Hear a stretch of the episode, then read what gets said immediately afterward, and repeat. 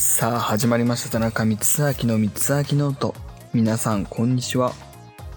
この番組は FM 達合をキー局にコミュニティ FM3 局で放送しております。さらにパソコンやスマホのアプリでもこちらのラジオを聴くことができます。パソコンやスマホでの聞き方は各局のホームページをご覧ください。また放送の翌日以降に田中光明公式 YouTube チャンネルにて配信も行っています。この番組へのメッセージは光明ノート番組公式ホームページから投稿ができます。いや最近はアニメで、ま、約束のネバーランドってやつを、えー見たんですけどそれがまたものすごい、えー面白くて、まあ、どういう作品かというと施設の中で幸せにこう育てられた子供たちが外の世界で起きていることを知った時に衝撃や悲しみが彼らを一時的に包み込むんですけど実はその施設自体が悪いところで、えーみんなで力を合わせてその施設を脱出して、えー悪をきれいにしていくというお話なんですけど、えー今ものすごいだいぶ、えー、はしょって簡単に話したんですけど、えー実際見てみると本当に引き込まれること間違いなしの、えーアニメ作品の一つなのでぜひ皆さんも、えー見てみてください。それでは今日も早速やっていきましょう。どうぞ。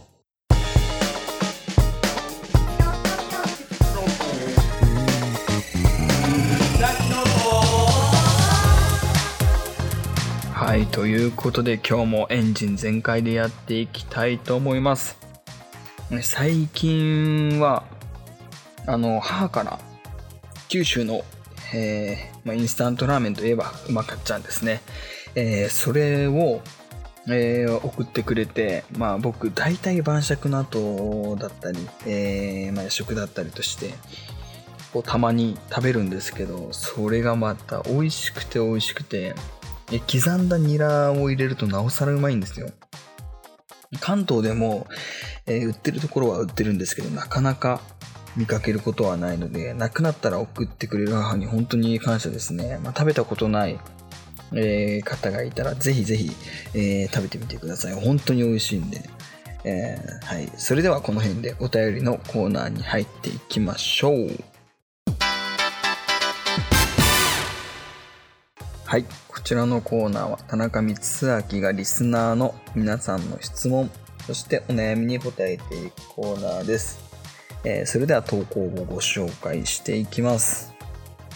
えー今年のハロウィンはお家で仮装をしようかなと思っています。今年はどんな、えー仮装がおすすめですか？受ける仮装でお願いします。第3という方からいただきました。ありがとうございます。受ける仮装ですか？うんやっぱり流行に乗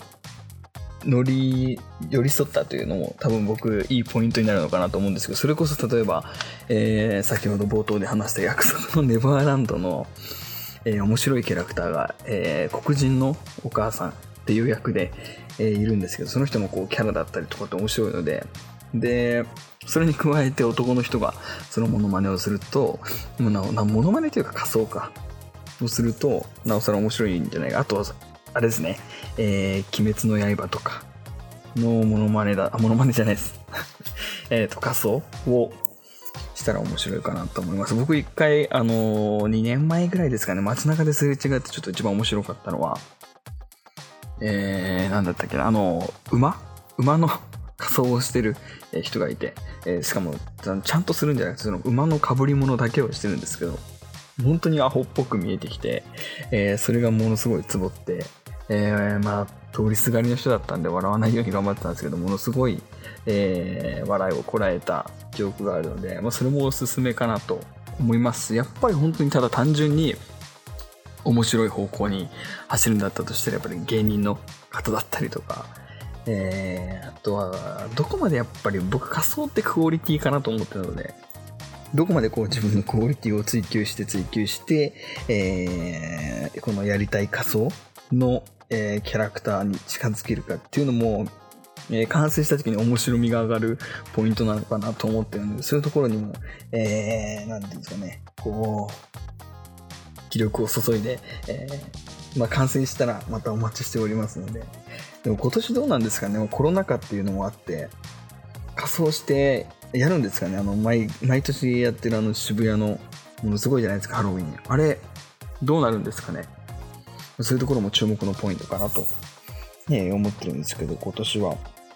ちなみに僕はあれなんですよ。あの、一回も仮装したことなくて人生で。まあ、したいなっていう気持ちはないって言ったら嘘になるんですけど、気づいたらハロウィンが終わっちゃってるんで、なんかいつもあれなんですよ。ニュースで、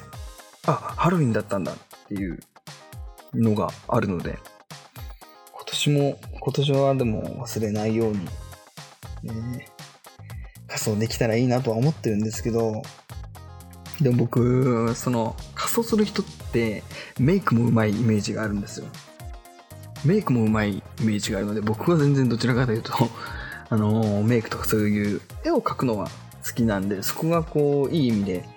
えー、利点をが効いて、こう、うまく仮想にもしする場合ですよ。する場合はそこがもちろんいい意味で、えー、プラスになれたらいいなと思うんですけど、どっちかっていうと僕、仮装してる人を見る側が好きなので、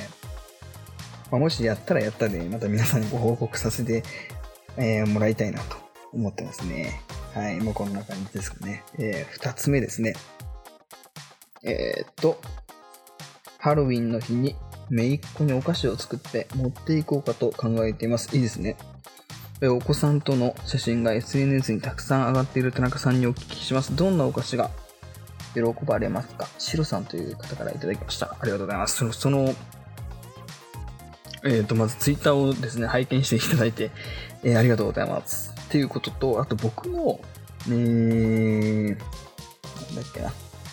めいっ子。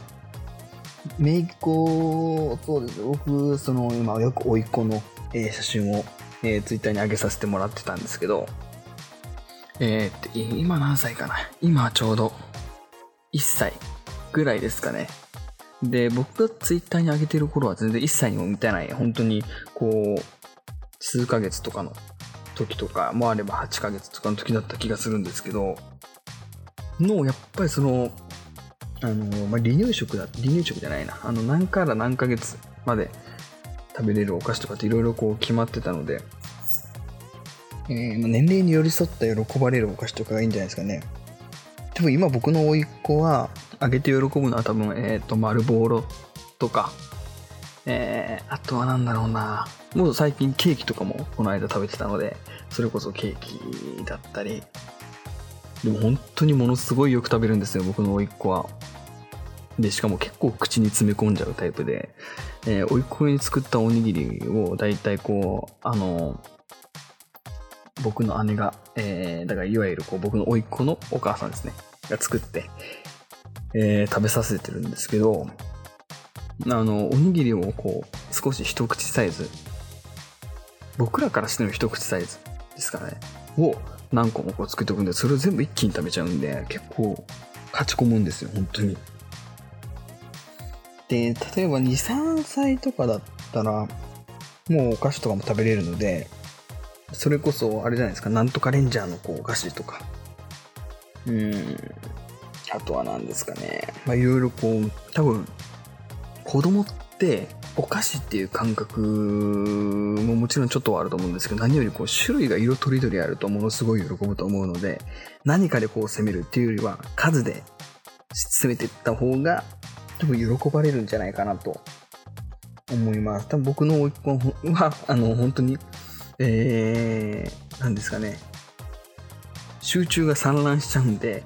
あの、3、4個あげると喜びすぎて、結局自分がどれが欲しいんだろうっていうのが逆にわかんなくなってる、えー、時もあるんですけど、でも本当にいっぱいもらって嬉しそうなのは変わりないので、ぜひぜひ、えー、たくさん、なんか、なんていうんですかね、こう、ハイハインっていうおせんべいとか赤茶屋のあるんですけど、あと野菜家族っていうせんべいとかもいろいろあるので、えー、ぜひぜひいろんなお菓子をあげて喜ばさせてあげてください。はい。えー、そして、最後の質問ですね。今年はコロナでいつもと違うハロウィンになりそうですが、そうですね。僕も思ってます。そういうふうに。えー、田中さんの思い出のハロウィンを聞かせてください。えー、パンプキンさんという方からいただきました。ありがとうございます。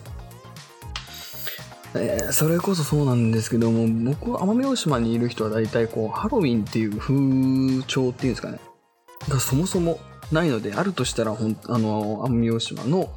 コンビニとかスーパーに、えー、ハロウィンですよっていうお菓子が並ぶぐらいなのでみんな仮装とかは本当にしないんですよ。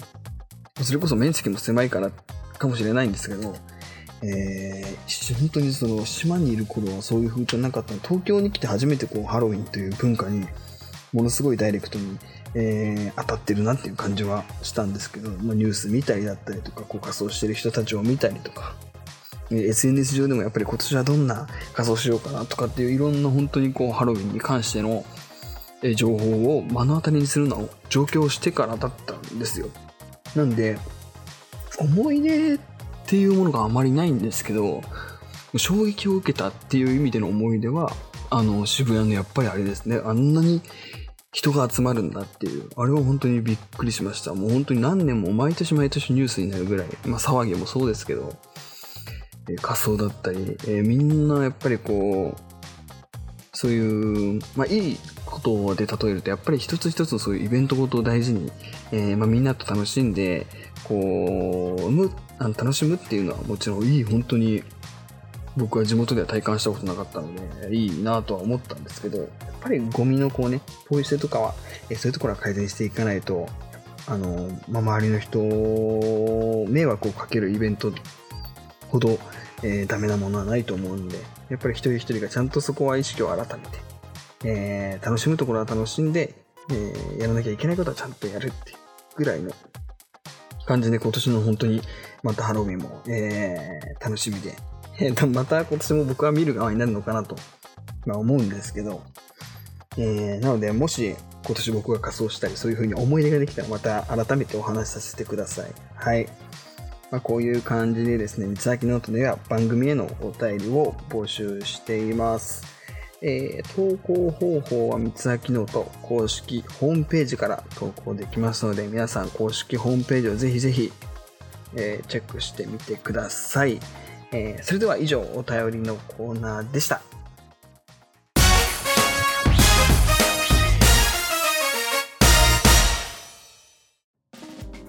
はい、ということで、えー、まあ今日は本当にハロウィントーク尽くしというか、えー、もう本当に今年は躍動、躍動って言ったらあれか、もう本当にいろんなこう、せわしい2020年。なんか、あの今年の締めみたいになってるんですけど、えー、いろいろ本当に、ただでさえ、まだ今年は全然終わらないんですけど、ただでさえこういろんなニュースがいっぱいあって、まあそういう意味で、えー、ハロウィンも今年どうなるかなっていう、もう誰も予測できないんじゃないんですかね。いろいろ今年のことに関しては、僕もそうですし、多分皆さんもそうだと思いますし、まあ、いつだって、あれですね、こう、明るくみんなが楽しく過ごせれるような日が早く、一日でも早く、えー、戻ってくることを、えー、皆さんでね、えー、一致団結して作っていきましょうということで、はい、最後に、え、宣伝です。私、田中光明の、えーと、SNS のフォローをですね、ぜひぜひ、えー、よろしくお願いします。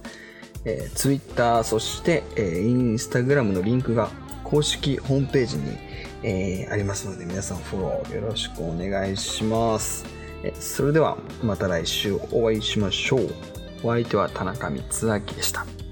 バイバイ。